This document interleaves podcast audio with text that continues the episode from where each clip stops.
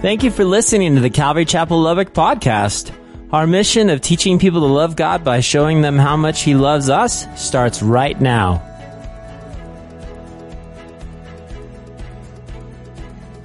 Okay, so this evening we're taking a break from our normal verse by verse study in the book of Genesis. And tonight I want to talk to you about the last days in the life of Jesus. Okay, let that sit in the last days. Resurrection Sunday is just a few days away, and so I thought it would be good to just really feel and take a brief look at the days leading up to the final hours of Jesus dying on the cross. And I would love, guys, the Lord to do this for us today. Bring proper perspective on this text proper perspective. And you go, why? Well, again, proper perspective in our life is very interesting because if you don't know or hasn't happened, there have been a lot of attacks that have been going on within the body of Christ this week. In different churches, I've had friends call me and text me, please, please pray. This is what's going on. Hey, this is what's going on. And just a lot of stuff going on. And I do want, again, proper perspective, guys, in, in, in seeing what's going on. So, so that's what we want to look at. We want to see the final hours of Jesus dying on the cross. Now, I need to give you just a little bit of background before we jump into our study tonight. We have four gospels. You guys know them Matthew, Mark, Luke, and John. And what they do is they will all give us the, the life in the ministry of Jesus. Okay, that's what the Gospels do. And if you're taking note, here's what I want you to jot down. Every Gospel is different, yet very much the same. The first three Gospels, Matthew, Mark, and Luke, these are known as the synoptic Gospels. You go, synoptic, what does that mean? Well, again, you can, you can write that word down, synoptic. It's S Y N O P T I C, and it means to see together. That's all it means. You got Matthew, Mark, and Luke. And, and what they do is they cover much of the same material, if you will, but from a slightly different point of view, depending upon who they're writing to but you can get a lot of the same material. Matthew will say something, Mark will say something, Luke. Now again, what we need to understand is they'll see they'll say the same things, but remember, it's from a different point of view. If you and I were to come upon a scene of an accident and we saw the same thing but in different vehicles, they, he said, Well, here's what I saw. He saw the same accident, but it's a completely different view. I would have, Oh, but, but did you see this? That car stopped over there. And people go, Okay, and write a report. That's kind of how it is. Well, you go, Well, Ben, as we get in the background, who are they writing to? Well, first we got to step back and we go, well, John does something totally different. Okay? John, guys, gives us snapshots of the deity of Jesus and not so much all the details. Okay? These are the snapshots. Now, Note with me the different people in the Gospels who they're written to, okay? So you want to jot this down. It's going to help you understand and it's going to help you really get good Bible study in your heart. You go, why? Because Matthew, he writes to the Jews. That's his main focus. He's writing to the Jewish people. Okay? So whenever you read the Gospel of Matthew, you kind of go, oh, okay, I can see why he would do. What would he do? Well, remember, his focus on writing to the Jewish people, guys, was to prove that Jesus was the Messiah. That's what he's going to do. So he would write. Now catch this. Because it was written to the Jews, Matthew quotes from the Old Testament more than any other gospel. 99 times Matthew will say something from the Old Testament. Oh, okay. Why? Because the Jewish people understood and they knew the Old Testament. And so when he's writing to them, that's you go. So when you read the Gospel of Matthew, you've got to put the mindset of the Jewish people on so you get a full understanding. Number two, Mark. Mark was actually written to the Romans, to the Romans. And he wrote, and his focus was to portray Jesus as the suffering servant or the servant. Okay? If you look at the Gospel of Mark, it's a little bit shorter, but the key word is immediately. Immediately. He uses the word immediately 82 times.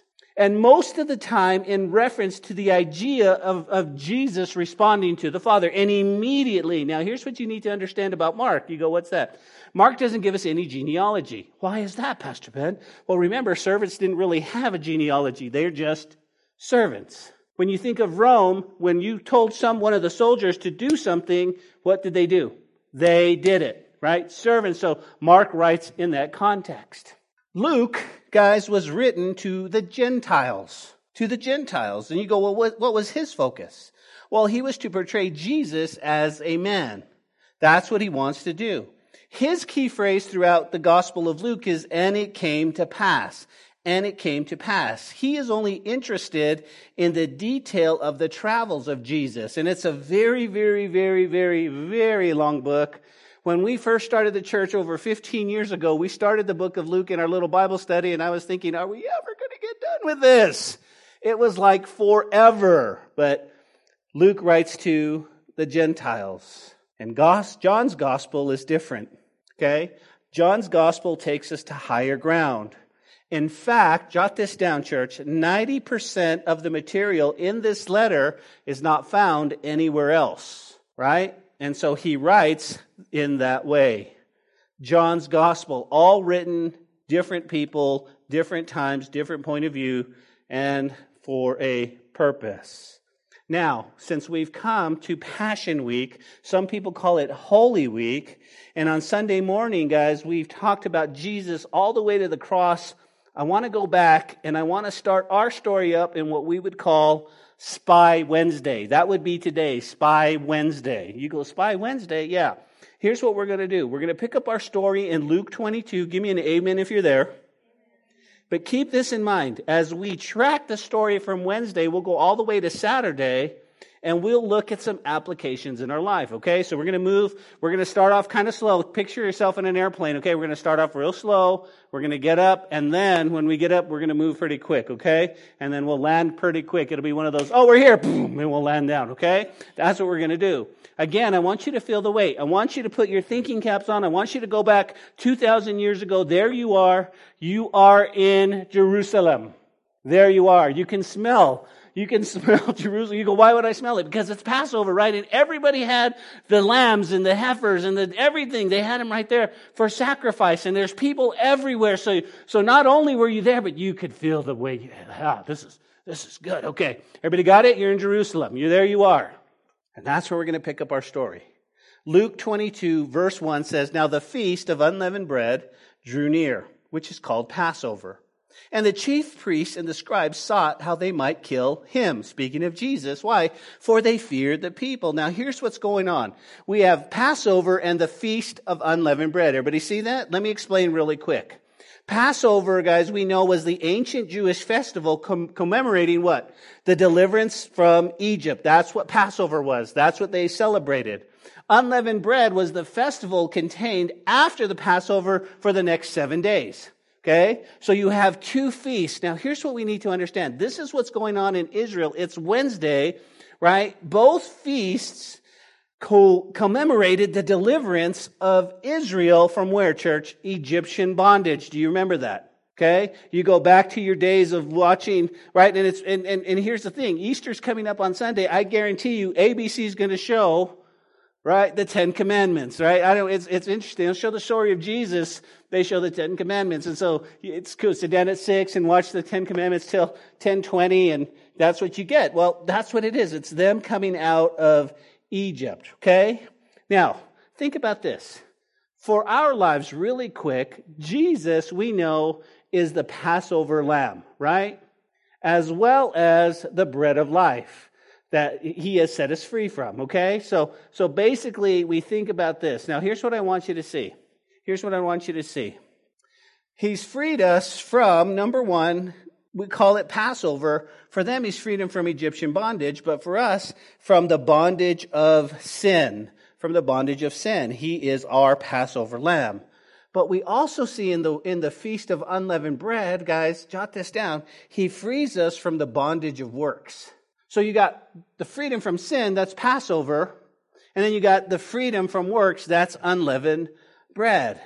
Okay? And, and it's just, it's kind of like, wow, okay. So, so in applicational sense, here's what's going on in our text. It says, now the feast of unleavened bread drew near, okay? Unleavened bread, Jesus would be what? He would be the bread of life. He would be the Passover lamb, and he set us free just as well. Now here's what I found really comforting. Okay, because here's what I think a lot of people struggle with.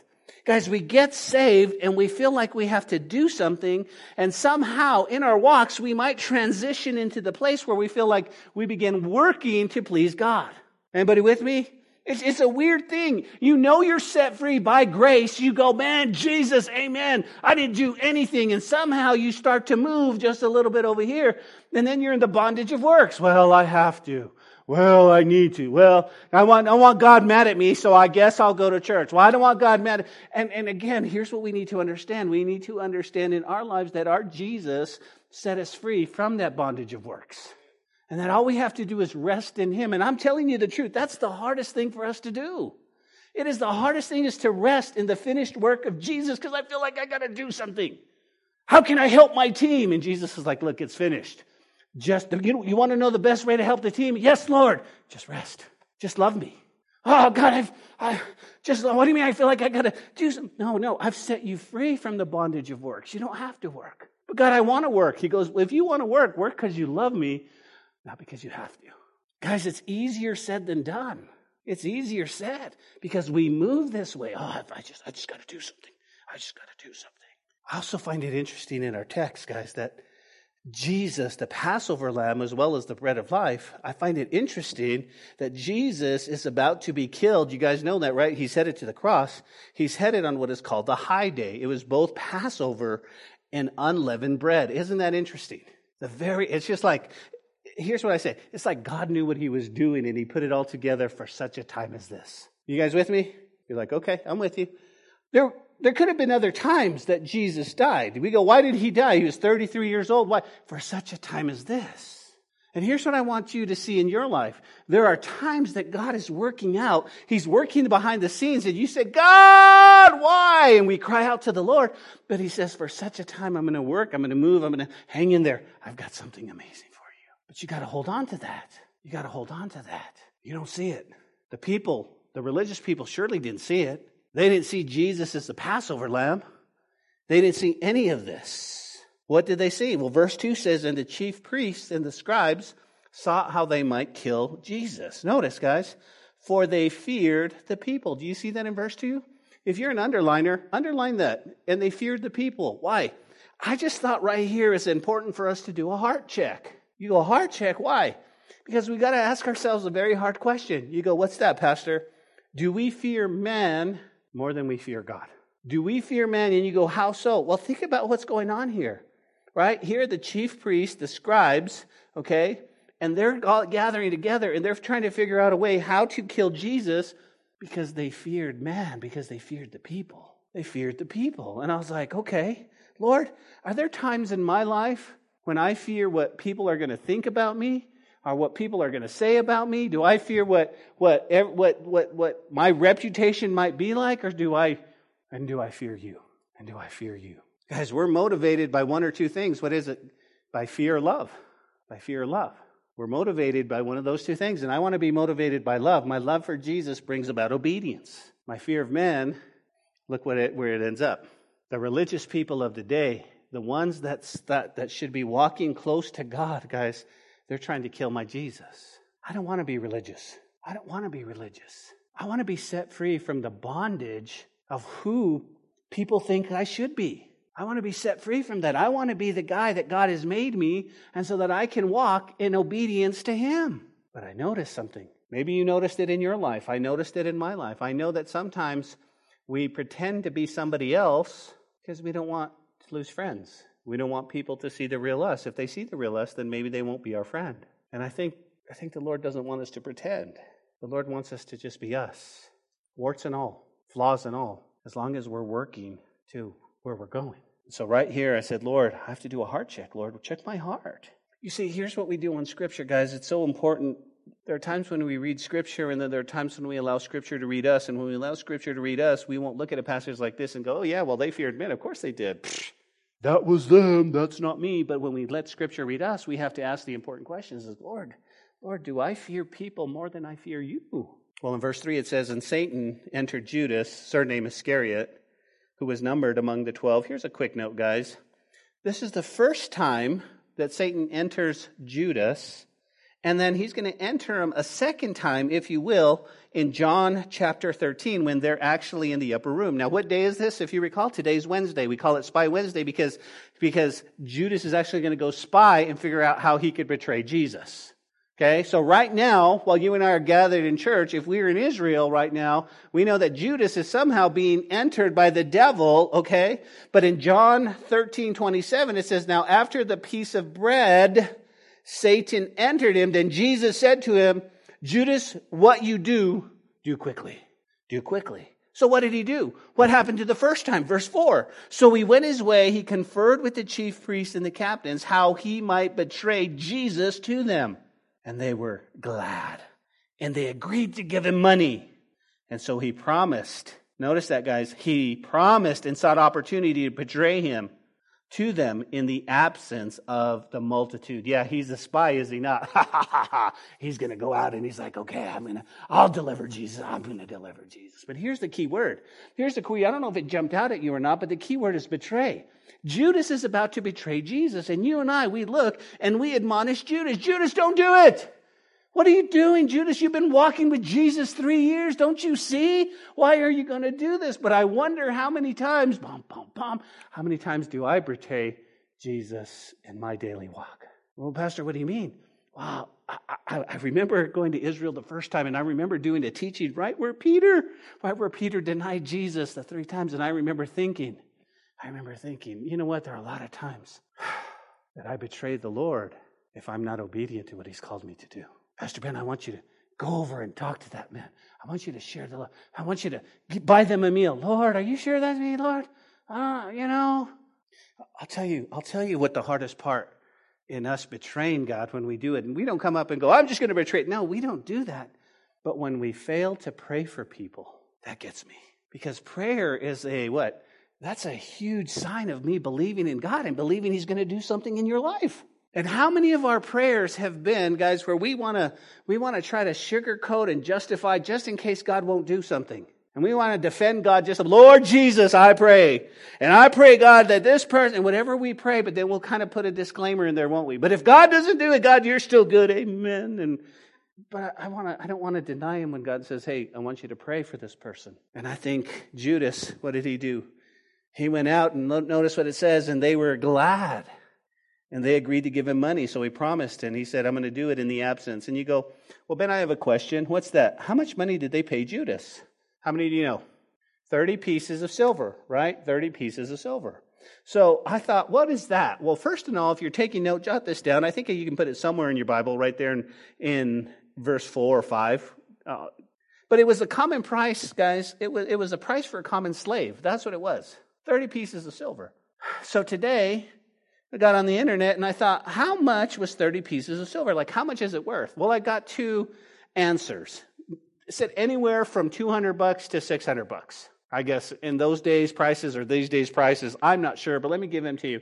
Kind of freaked me out. Why? Because Judas betrayed Jesus for 200 bucks. And I guess it would say, Judas, what would you do for 200 bucks? I'd betray my own grandma. I'd, I, I would, I'd betray my, whatever it might be. But I was thinking, wow, and so that's what happens on Wednesday. While you and I go home tonight, we go to sleep, this is what's going on right now. Judas is about to get paid to betray Jesus. Well, the next day happens, right? It's Maundy, Thursday, right? Maundy, Thursday. And that's what we're going to see here in Luke verse 7, right? So you go, what does Maundy, Thursday mean? Well, it commemorates, guys, the foot washing, Maundy, and the Last Supper of Jesus Christ. So now we're going into Thursday. Look at verse 7 with me. Then the day of un- then came the day of unleavened bread, which the Passover must be killed. And he sent Peter and John, saying, Go prepare the Passover for us, that we may eat. So they said to him, Where do you want us to prepare? And he said to them, Behold, when you've entered a city, a man you will meet carrying a pitcher of water, follow him into the house which he enters. Then you shall say to the master of the house, the teacher says to you, Where's my guest room, where I may eat the Passover with my disciples? Then he will show a large furnished upper room and make them ready, or there make ready. And so they went and found it just as he had said to them, and they prepared the Passover. Do you guys see that? Now, here's something interesting. I want you to just, I want you to mark up your Bible tonight because there's some interesting things. Okay? The Bible tells us that Jesus says, okay, it's time for us to eat the, the Passover. Okay, it's time for us to have the Last Supper. Now, to the disciples, it's just a normal Passover. It's the whole Feast of Unleavened Bread. It's the high, so they're going to have to present themselves. All of that going on, right? All of that's happening. But I want you to see something in there. You go, what's that? Check it out in verse 10. It says, hey, listen, he says, where do you want to eat? Where do you want us to pray? And he says, here's what I want you to do. Behold, when you have entered the city, a man will meet you carrying a pitcher of water. And you go, yeah, no big deal. Here's what I find interesting, guys. In this culture, it was very unusual for a man to carry the water. You go, why? This work, guys, was relegated to women of the household or to slaves. I just found it interesting. He says, You're going to see a man carrying a pitcher of water. Now, again, that would blow their mind. Why? Because, again, in their culture, they're not used to seeing a man carrying a pitcher. And then another picture that pulls out of there, and you go, what is that? Well, another picture that pulls out of there is more times than not, guys, the slave or the woman would carry water in an animal skin, not so much a pitcher. You go, Pastor, what does that mean? I don't know, but it's just interesting. And you go, well, what, how, well, you're the teacher. Well, here's homework. See if you can find out why. Right? I mean, it's just, I just thought, again, we're just pulling some stuff out. But I thought, what was Jesus doing? Jesus says, Hey, go in the city. You're going to see this dude. And again, it's like, okay, this is the most abstract thing that you could imagine. If he would have said, Hey, right, there's Mrs. Early. She's going to be carrying a pitcher of water. They're in New Deal. If you, oh, well, of course, there she's walking. That, that's, we see that every day. But it wasn't. It's like, go see this guy. He's going to be carrying a pitcher. A pitcher? Why would a man be carrying a pitcher? But here's what I want you to see. Here's what I want you to see. Because in verse 13 it says, And so they went and found it just as he said to them. And you go, okay, so what does that mean? Well, guys, put a big heart around verse 13. You go, why? Because he found, he, they found it exactly the way Jesus said, right? And this means a lot to me. Why? Because it means that I can count on his word. If Jesus said it under the power of the Holy Spirit, then we need to believe it. And he says this he says, You're going to go and you're going to find this guy. They walk in, they go, Man, that's exactly what Jesus said. But the application to us, and you've got to ask yourself this question Do you trust this word, guys? Do you trust the word of God? Is this your foundation? And you go, Pastor, amen. Give me a big amen. amen. But are you reading it? Are you studying it? Is this your life? And I go, well, Pastor, that's easier said than done. We all live busy lives. I get that. But this has to be the foundation of my life, or else my house is going to crumble. It has to be. It has to be my go-to reading when I'm bored. It has to go my go-to when I when I just have some nothing else. I want to go to the Word of God. Well, how do I do that? Well, I got to pray to Jesus and say, Holy Spirit, give me a greater hunger for Your Word. I'm bombarded by social media. I want to find out what's in your life. I want to find out what you ate today. I want to see what kind of plans you're doing. And the Lord says, that's all good, but you want to have the foundation in the Word. Here's why. Because the world is going to squeeze you, Ben. It is. Yeah. And what whatever, whatever you put in, when the world squeezes you is going to come out. I want it to be the Word of God.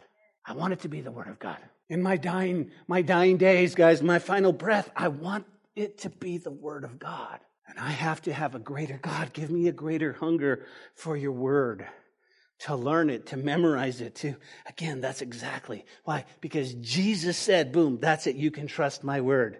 You can trust my word. And that's where we see. And so it's Thursday. And Jesus, what's he doing? I love it. He's having his final farewell meal with his disciples. Look at verse 14. And when the hour had come, he sat down with the 12 apostles with him. Now, here's what I want you to see. Verse 15, guys, in verse 16, he's going to give us the purpose. He's going to tell us. I love this. Notice the purpose. He, then Jesus said to them, who's he with? He's with his gang. He's, there he is, guys. You know, you know it's not the Leonardo da Vinci. It's not all of them sitting like this. It's a U shape. They're all leaning on one side, and Jesus is about to tell them their purpose. Look at verse 15.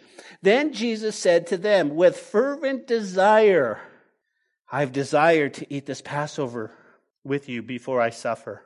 For I say to you, I will no longer eat of it until it is fulfilled in the kingdom of God. What's he doing? Guys, he's instituting the Passover meal, but guess what he's saying? He's instituting communion, and here's what he tells them. Guys, we're not going to have this meal again until you all come to the kingdom. But the purpose, here it is I have desired. This is the purpose. I wanted to eat this with you before I suffer. Guys, I think about this and I think of the passage and I'm like, wow. I'm not really sure if the disciples are really good listeners. I think they have selective hearing, like me. Why? Because there's certain things I don't want to hear. Here's my God, my the one I've given up my whole life for to follow. Three years I'm following him.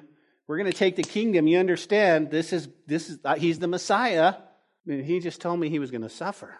I don't want to hear that. He didn't say suffer, did he, Gio? No, he didn't say suffer. He's all right. No, no, that's it. I'm okay. And so, but then Jesus does that. Then he took the cup and he gave thanks. He said, Take this and divide it among yourselves, for I say to you, I will not drink of the fruit of the vine until the kingdom of God comes. And he took the bread and he gave thanks and he broke it and he gave it to them, saying, This is my body which is given to you. Do this in remembrance of me. Likewise, he took the cup after supper, saying, This is the cup of the new covenant in my blood, which is shed for you. So, what did Jesus just do? Guys, he gave us the purpose, and now he instituted, again, he took the bread and the wine, if you will, and he institutes a new covenant. Okay, this is what he's doing. And you go, what? Well, think about this, okay? He takes the bread and the wine, and it speaks of his body, right? Doesn't the bread speak of his body? And the wine speak of his blood? And Jesus is also telling them, but more importantly, he's telling us that he's about to be crushed for the sins of mankind. Here's where I almost lose it. Jesus is sitting and he's saying, I'm about to be crushed. And you go, why?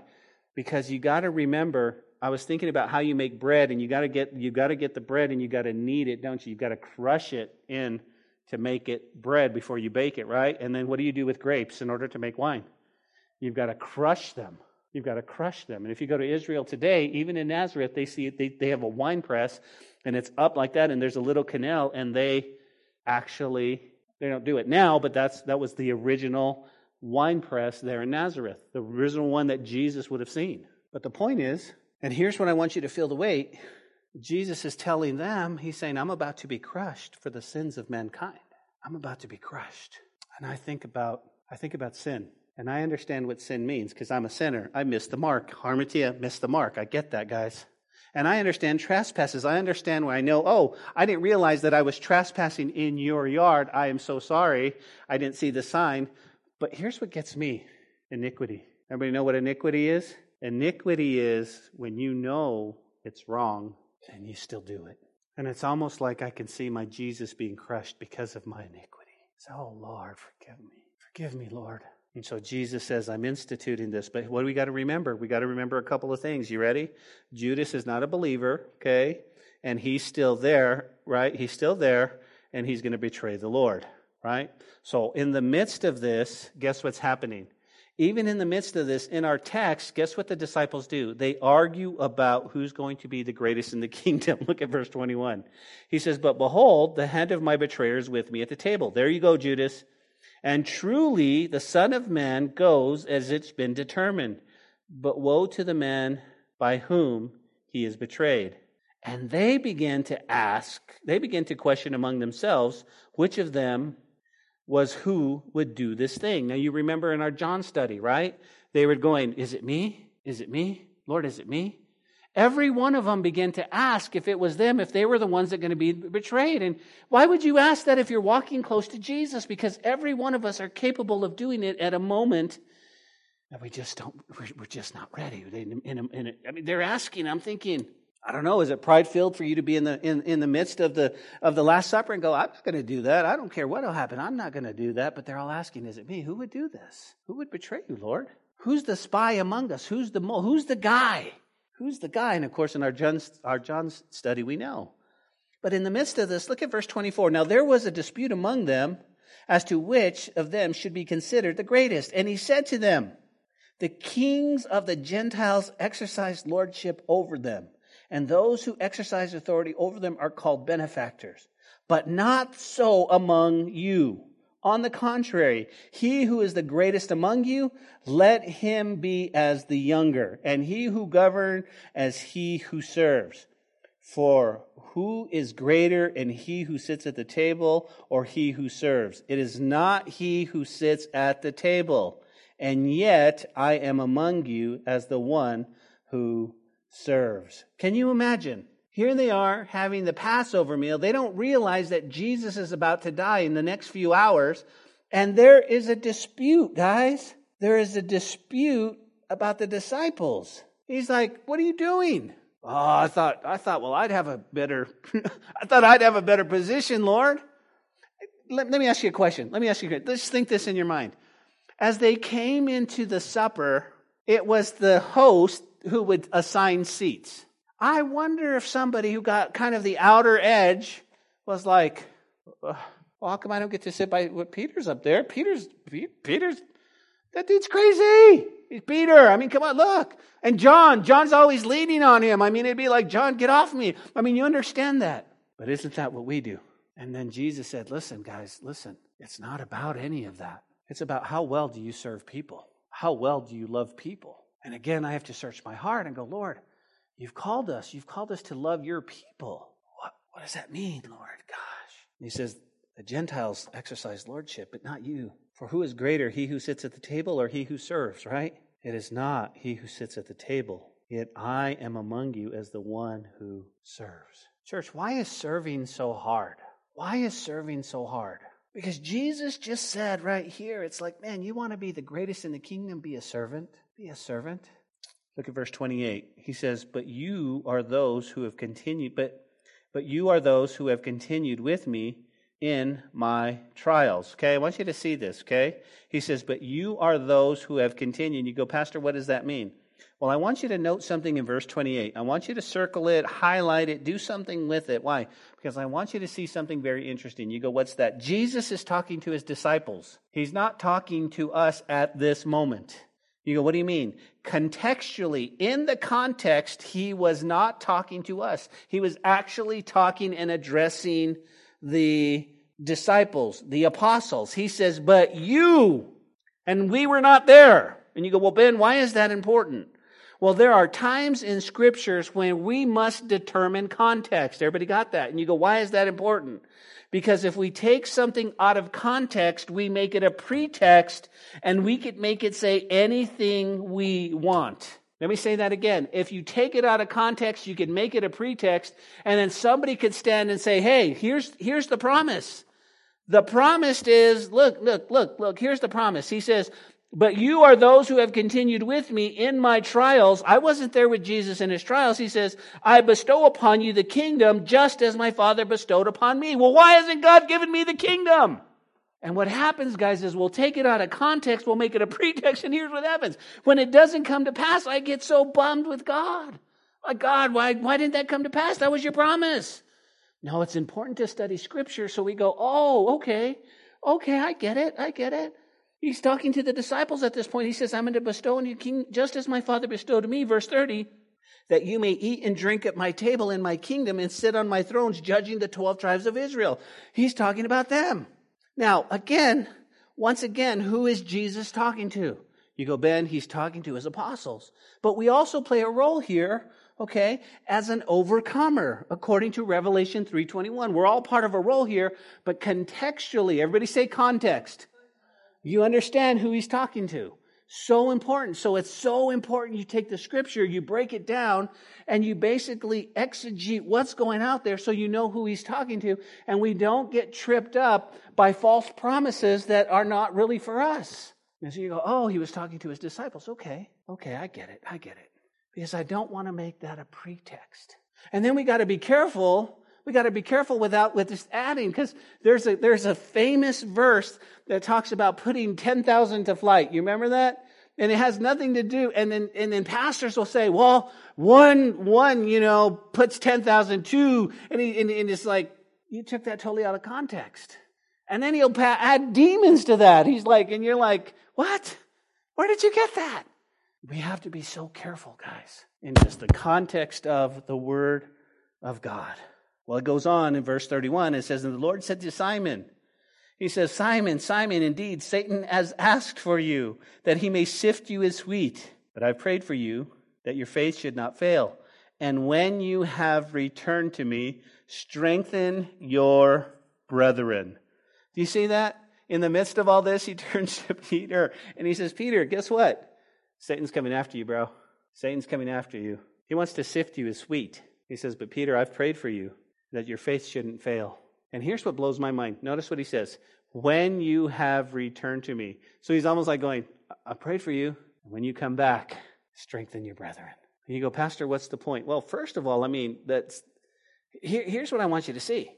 I want you to note with me the spiritual battles behind the scene. Okay? The spiritual battles behind the scene. Jesus is in tune with the spiritual realm, and he goes, Peter, listen, there's a spiritual battle going on, bro. And I thought, isn't that the same for us? We can count on spiritual attacks and spiritual battles. We can count on them. And aren't they weird at times? And don't they come from the strangest places? And it's just like you can count on that. Why? Let me tell you why. If you're going through a spiritual battle right now, if you're going and you feel like you're being attacked, let me tell you why right now. Because the devil knows that time is short. He doesn't have much time. He knows that. And he's he's going to do everything. And we know what kind of a great, a great man that Peter became after being filled with the Spirit of God, right? Unbelievable. And the enemy wanted to take him out way before that. But I, I, I like what my wife has been saying lately. Lately, she's she's she's been telling me that that you know under spiritual attacks. I mean, she she's like, you know what? If that's going to happen, uh, we need to be the ones doing the attacking. In other words, we need to be sharing the hope of Jesus with everybody we meet. Listen, if you're going to come after my family, if you're going to come after my friends, if you're going to do this, if, I'm not just going to sit here and take it. I'm going to go after. I'm going to go after, and I'm going to tell people, and I'm going to share. And, I, and and that's really what we need to do. Well, Pete's response is this, but he said to him, notice Pete's response. Well, let me ask you this: What would be your response? Wait, who? Satan did what? Hold up, time out. Tell him I'm not here. I mean, seriously. I mean, he wants to sift me like wheat. Uh, but he says this Lord, I'm ready to go with you, both to prison and to death. Way to go, Pete. And he said, I tell you, Peter, the rooster shall not crow this day before you will deny me three times that you know me. And he said to them, When I sent you without money, with a money bag, knapsack, and sandals, did you lack anything? And they said, Help me, church, nothing. Then he said to them, But now he who has the money bag, let him take it, and likewise the knapsack. knapsack. For he who has no sword, let him sell his garment and buy one. For I say to you, that which is written must be accomplished in me. And he was numbered with the transgressors for the things concerning me to the end. And so they said, Lord, look here, there are two swords. And he said to them, It is enough. So, what Jesus says now, again, when he talks about the it is enough, guys, you can circle that because what he's really saying, it's enough of this kind of talk. He's going to change his tune, okay? He says, That's enough of that. Notice. And so they get up from there, they finish the, the, the supper, and they continue on to the Mount of Olives, verse 39. Coming out, he went to the Mount of Olives as he was accustomed, and his disciples also followed him. And when he came to the place, he said to them, Pray that you may not enter into temptation. And he was withdrawn from them from about a stone's throw. He knelt down and prayed, saying, Here's his prayer. Coming out, and again, notice they followed him and they came to the place, and he prayed, and he said, Not enter temptation. And he was drawn from about a stone's throw. Notice what he says. He says, Father, if it's your will, take this cup from me. Nevertheless, not my will, but yours be done. You guys know the story. There he is. Where is he? He's in the Mount of Olives, right? It's getting close, and Jesus prays something that I think we all need to hear. Notice what he prays. Jesus prays that if there's any other way for man to be saved, that's what he's praying. He said, Lord, if there's any other way, let me know now. Please let this cup pass for me. But of course, Jesus knows there is no other way. And you go, well, Pastor, why do we need to hear that? Because again, there are so many people who will come up to you and say, Oh, all roads lead to heaven. Oh, you can get to heaven any other way. There's all kinds of way to get saved. You can get saved with your good works and your good looks and your heritage and how much money you give the church. And Jesus said, No, there's only one way, and that's through the cross of Christ. Then an angel appeared to him in heaven, from heaven, strengthening him. And being in agony, he prayed most earnestly. Then his sweat became like great drops of blood falling down the ground. And when he rose up from prayer, he had come to his disciples. He found them sleeping from sorrow. Then he said to them, Why do you sleep? Rise and pray. So again, let's, let's just chat for a moment about prayer real quick, okay? And, I, and here's why. He's saying, he's, he's going to his disciples and he says, Hey, uh, listen, could you guys just pray for a moment? And here's what I, here's what jumped out of the pages of scriptures right here. Prayer, guys, is a vital part of being a believer. Prayer. And I, and I stopped and I had to go, you have to ask the question, how's my prayer life? Am I really praying? And you guys know this. We all struggle with prayer. We struggle so much. And we have to be like organized. We have to have like a list or else we'll get just, we'll just get all over the place with it. We'll start off and go, okay, Lord, I'm going to pray today. And, and if you're like one of these prayer warriors, man, that's awesome. And I, I just amen you. But, but even the disciples were like, okay. I mean, here Jesus is, he's, he's bleeding from his sweat. And, well, we know what happens, guys. Prayer's got to be a big part of our lives. In verse 47, it says, And while they were still speaking, behold, a multitude. And he who was called Judas, one of the twelve, went before them and drew near to Jesus to kiss him.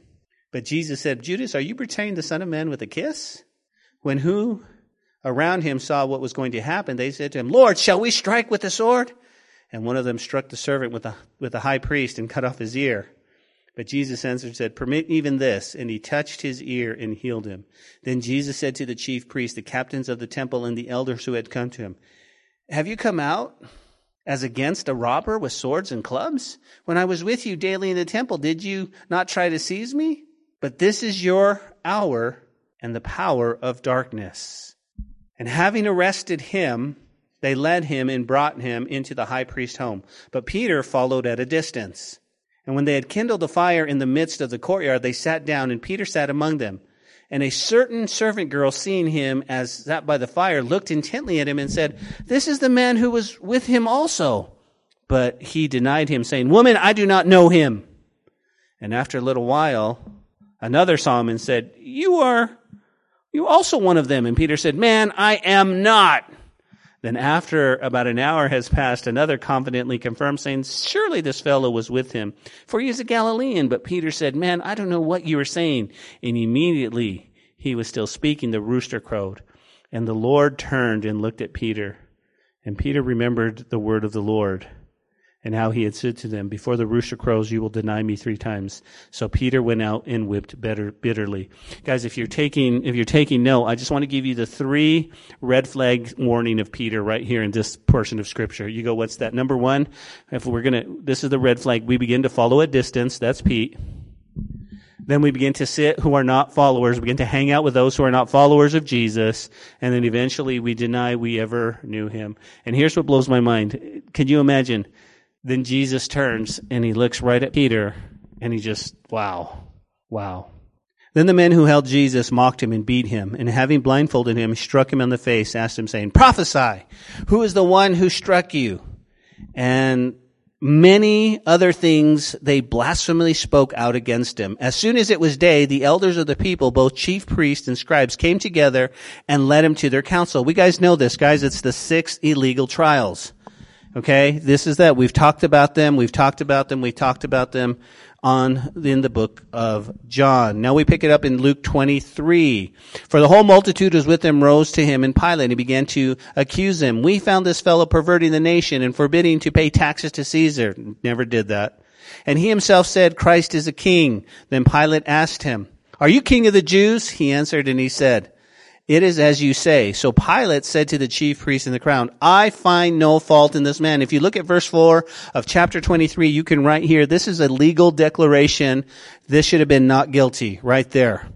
But, verse 5, they were more, they were more the fierce saying, he stirs up the people, teaching throughout all of Judea, beginning from Galilee to this place. And when Pilate heard of Galilee, he asked the men if, if the man was a Galilean. And as soon as he heard that he belonged to, to Herod's jurisdiction, he sent them to Herod. We know this, who was also in Jerusalem at that time. Now, when Herod saw Jesus, he was exceedingly glad. Why, guys? For he desired a long time to see him because he had heard many things about him and he had hoped to see a miracle done by him. Who is this Herod? We know that Herod was the guy who killed John the Baptist, okay? That's who this guy is. But I want you to see the very last verse that we talked about, okay? In verse um, 8. It says, now Herod saw him. He wanted to what? He wanted to see a miracle. Here's what I want you to write down on miracles, okay? When it comes to miracles, here's what you need to write down. Miracles don't produce faith. it only creates cravings for more miracles. That's going to be important. Miracles don't produce faith. They only give you a craving for more miracles. That's what Herod wanted to see. And I thought that was a good application for us. Okay? Because sometimes we long to see a miracle, but really what we need is we need faith. And the Bible tells us in Romans that faith cometh by hearing and hearing the word of God. Verse 9. Then he questioned him with many words, and he answered him nothing. And the chief priests and the scribes stood and vehemently accused him. And Herod, with his men of war, treated him with contempt, mocked him, arrayed him in a gorgeous robe, and sent him back to Pilate. That very day, Pilate and Herod became friends with each other, for they previously had been at enmity with each other. Then Pilate when he had called together the chief priests and the rulers and the people, said to them, You have brought out this man to me as one who misleads the people. Indeed, having examined him in your presence, I find no fault in this man concerning the things which you accuse him, nor neither did Herod, for I sent him back to him, and indeed nothing deserving of death has been done by him. Verse 16. Therefore I will chastise him, we know this, and release him. And release him. Well, we know what happens, guys. They release Barabbas, right? We know that's going on. They, they beat my Jesus. Verse 21. They bring him out and they say, look at him. And they said, crucify him, crucify him. And he said to them a third time, what evil has he done? I find no reason for, for death in him. I will therefore chastise him and let him go.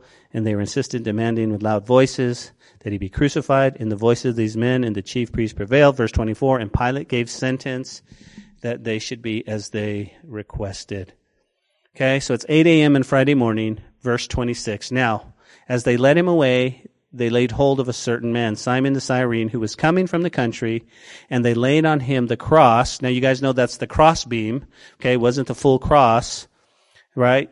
So they laid the crossbeam that to bear it after Jesus. And a great multitude of people followed, and women also mourned and lamented him. But Jesus, turning to them, said, Daughters of Jerusalem, do not weep for me, but weep for yourselves and for your children. For the deed, the days are coming in which they'll say, Blessed are the barren wombs that never bore, and breasts that never nursed. Then they will begin to say to the mountains, Fall on us, and hills, cover us. For if they do these things in the greenwood, what shall be done in the dry? And there are also notice, two other criminals led with him to be put to death. And when they had come to the place called Calvary, they were crucified him with the criminals, one on the right hand and the other on the left. And Jesus said to them, notice what he's saying, Father, forgive them, for they do not know what they do. And they divided his garments, cast lots, and the people stood looking on.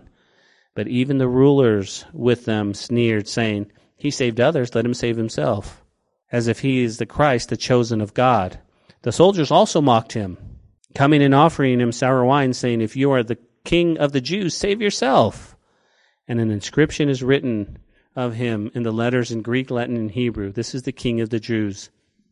And we know that verse 39, and one of the criminals who was hanged blasphemed him, saying, If you are the Christ, save yourself and us. But the other rebuked him, saying, Do you not even fear God, seeing that you're under the same condemnation? And we, indeed justly, for received a due reward for our deeds. But this man has done nothing. And he said to Jesus, Lord, remember me when you, when you come into your kingdom. And Jesus said to him, the beautiful words I've ever heard, assuredly I say to you today, you will be with me in paradise. Now it was about the sixth hour and there was darkness over all the earth to about the ninth hour. The sun was darkened. The temple veil, guys, you know this, was torn in two. And when Jesus has cried out with a loud voice, he said, Father, into your hands I commit my spirit. Having said this, breathed his last. So when the centurion saw what had happened, he glorified God, saying, Certainly this was a righteous man. And the whole crowd came together to the sight, seeing what had been done, beat their breasts and returned. But all of his acquaintances and the women who followed him from Galilee stood at a distance watching these things. So Jesus is now dead. And we want to close, guys, we want to close our Bible study with this. Here's the burial. Now behold, there was a man named Joseph, a council member. You guys know him, Joseph of Arimathea, who had not consented to their decision indeed. He was from Arimathea, Arimathea, a city of the Jews, who himself was also waiting for the kingdom of God. He went to Pilate, asked for the body of Jesus, and when he took it down, he wrapped it in linen and laid it in a tomb. We know this. Where there would, no one had ever been laid before. That was the preparation, and the Sabbath drew near.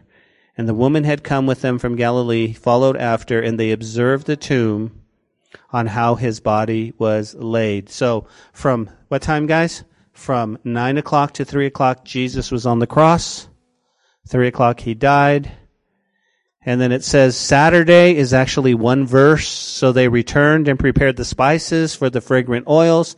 They rested on the Sabbath according to the commandment. What that means, for example, they didn't work on the Sabbath. So they worked getting ready for what? So they could come to the tomb early Sunday morning. Early Sunday morning. So two full chapters. Two full chapters of where Jesus is right now. Today's Wednesday for us, but on Friday, think about that. Take some time to contemplate and think about Jesus on the cross. Now, tonight I didn't go into a whole lot of detail because we've talked about this on our Sunday morning. We talked about how he was scourged. We talked how he stood there. We talked how, how, what, what, what an, what an amazing crushing that Jesus took for my sin and for your sin. And I know Sunday's on the way. I know we're going to celebrate Sunday. I know it's going to be resurrection and he is risen and it's going to be amazing. But right now, right now in our text, Jesus is, is buried. And I bet the world thinks we have no hope. We have no hope. We put all our faith and trust in a man from Galilee who said he was the Messiah and now he's in a tomb. What do we do now? What do we do now? And I bet you the world in, in Jerusalem right now and in Israel are thinking a lot like our world is thinking today. We have no hope. We have no hope. Where do you think our world is thinking today? Our world is thinking we have no hope. We have no hope. What, what, where, where are we going to go in the next five years? Who's going to be our president? What's going to happen in, to the economy? We have no hope. That's what our world is thinking suicide rate is skyrocketing because people have no hope. And they come to a place, and I've heard it said like this, when it comes to suicide, what people believe and bless their heart is they feel like they're in a burning building. And it's better to jump out than to be burned. And that's how they feel. That's how they feel inside because they have no hope. Our young kids, our young kids, we're losing them by the droves because we don't give them any hope. Our world, we got to give them hope. And the hope is Jesus. Because, yeah, right now in our world, it feels like Friday. But Sunday's got to come. And if we don't have the hope of the resurrection inside us, a resurrection, guys, that feels the emptiness that we feel, the loneliness, that's what a lot of people feel. It's hopelessness because Christians out there live a life of hypocrisy. They say one thing and say, and they live another. And everybody can see it. And we want to go, no, I don't want to do that anymore. I want to follow you. I'm going to follow you. Hope. Sunday's coming. Sunday's coming. You go, Ben, what's my task? You know what your task is this week? Man, will you just find will you just find four people this week? I bet you're going to say invite them to church. No, no, no. I'm going to tell you find four people this week and just tell them that Jesus loves them. Would you do that? Would you just give them the hope? Listen, just God's going to put that in your heart. Just say, man, you know what? He just sent me here to tell you that Jesus loves you. Four people between now and Sunday. I want to hear your testimonies. Father, thank you for your word tonight and the truth in your word. We love you, Jesus, and we worship you now. Amen.